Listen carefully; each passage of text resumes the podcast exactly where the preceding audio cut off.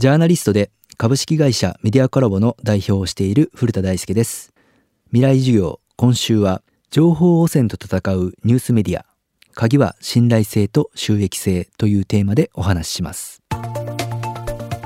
今週の講師はジャーナリストの古田大輔さん。新聞記者を目指したきっかけは大学1年生の時。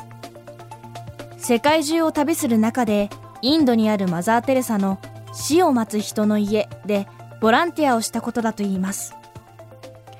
生まれた場所によって苦しい一生を送らなければならない人がいてそれを何とかしようと努力している人がいる。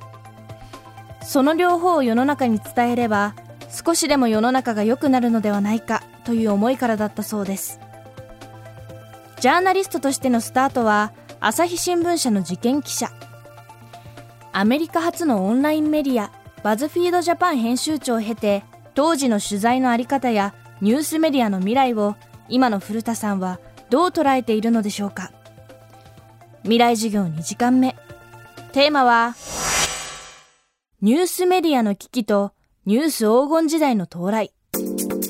その事件記者たちが当時僕も含めてどういう特ダネを争っていたかというとですね何か事件が発生すると捜査が始まる。で容疑者の逮捕。をまあ、いち早く他者より早く書くっていうのが、まあ、あのすごく重視されてたんですよね。でもいち早く書くって言ってもあの逮捕しちゃったら警察は発表するわけですよ。だから警察が発表するよりほんのちょっとでも早く記事を書くっていうのが戦いだったんですよね。で例えば全国的にも話題になった鳥インフルエンザ事件ってありました当時。あの京都のそのあの鶏の農場からその鳥インフルエンザが拡散するんですよねでも最初にそれが発生した時にどうも隠していたのではないかとその責任者が。っていうので京都府警が捜査をするって強制捜査をするという事件があったんですけれどもそれの強制捜査の開始を、まあ、いち早く僕と先輩で2人で特ダネにしたんですよね。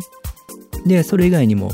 木津町長がその当時公職選挙法違反で町長が逮捕されるという、まあ、これも結構大きな事件があったんですけどそれもま他社に先駆けて京都府警が身柄を確保したっていう風な記事を書いたんですけれどもまあこれあの新聞記者としては特ダネなんですよ。でも1年2年経ってから自分で考えた時にではあの特ダネを書いたのはその世の中にとって何かプラスだったんだろうかって僕考えたんですよね。僕らはその記事を、えっと、夕刊で書いたんですね。夕刊とまあ朝刊で書いた。でもその6時間後には警察は発表するわけです。その6時間早く僕らは書くために全く休まず朝6時から夜中の2時まで働いてそういう記事を書いてたんですけどなんか僕は当時考えたのはもっと僕がやるべきだったのはなぜ木津町長は町長の立場にありながらそんな公職選挙法違反を犯してしまったのかっていうのをもっとそのその町の成り立ちぐらいからですねこう掘り起こしてきちんと書くことの方がもっと重要だったんじゃないのかなというふうに思いました。夜打ち朝がけで日々事件を追っていた古田さんはオンラインメディアバズフィードジャパンを経て今ニュースメディアにおける新たな問題を提示しています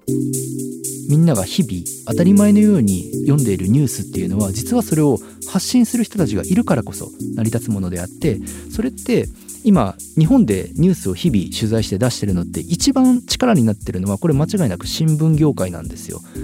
日本の新聞社の編集局って今1万9,000人いるわけですよ。この人たちが日々取材して発信してるからじゃあそれをもとにしてテレビ番組が作られたりラジオ番組も作られたりしてるんですよね。インターネットメディアもそうです。独自にやってるものって実はすごく数が少ないんですよね。じゃあそれどうしますかと。このままだと明らかに新聞紙のビジネスモデルって崩壊してるから新聞社は潰れていきますと。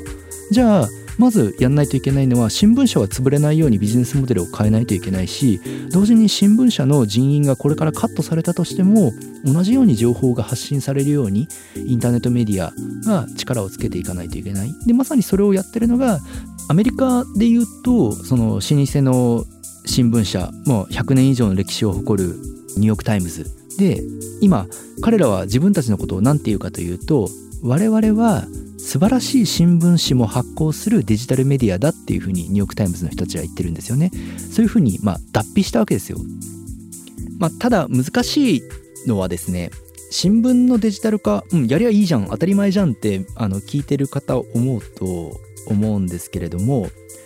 あの日本の新聞社ってとっても大きいんですよね。全国紙だと売上が年間数千億円。で地方紙でも実は100億円以上の売上があるところがたくさんあります。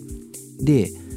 それがなぜ可能だったかというと新聞紙って河川業界だったからです。新聞社って少ないですよね。でもインターネットの世界ってインターネットメディアってもう数えきれないほどあるし個人でもやってる人たちがいると。でそうすると購読先もいっぱいあるし広告の出し先も山ほどあると。当然パイの奪い合いになるんですよね。でそうすると紙でやっていた時代のような収益性を見込むことはもう不可能になったと。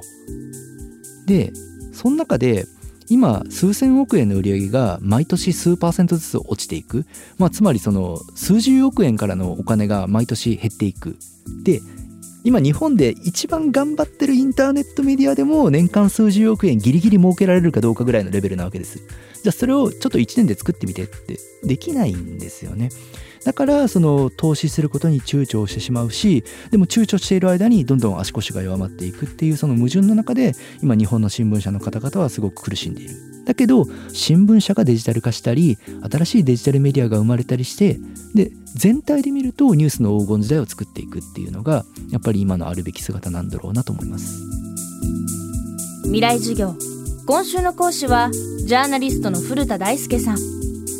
今日のテーマはニュースメディアの危機とニュース黄金時代の到来でした。未来授業。明日も古田大輔さんの授業をお届けします。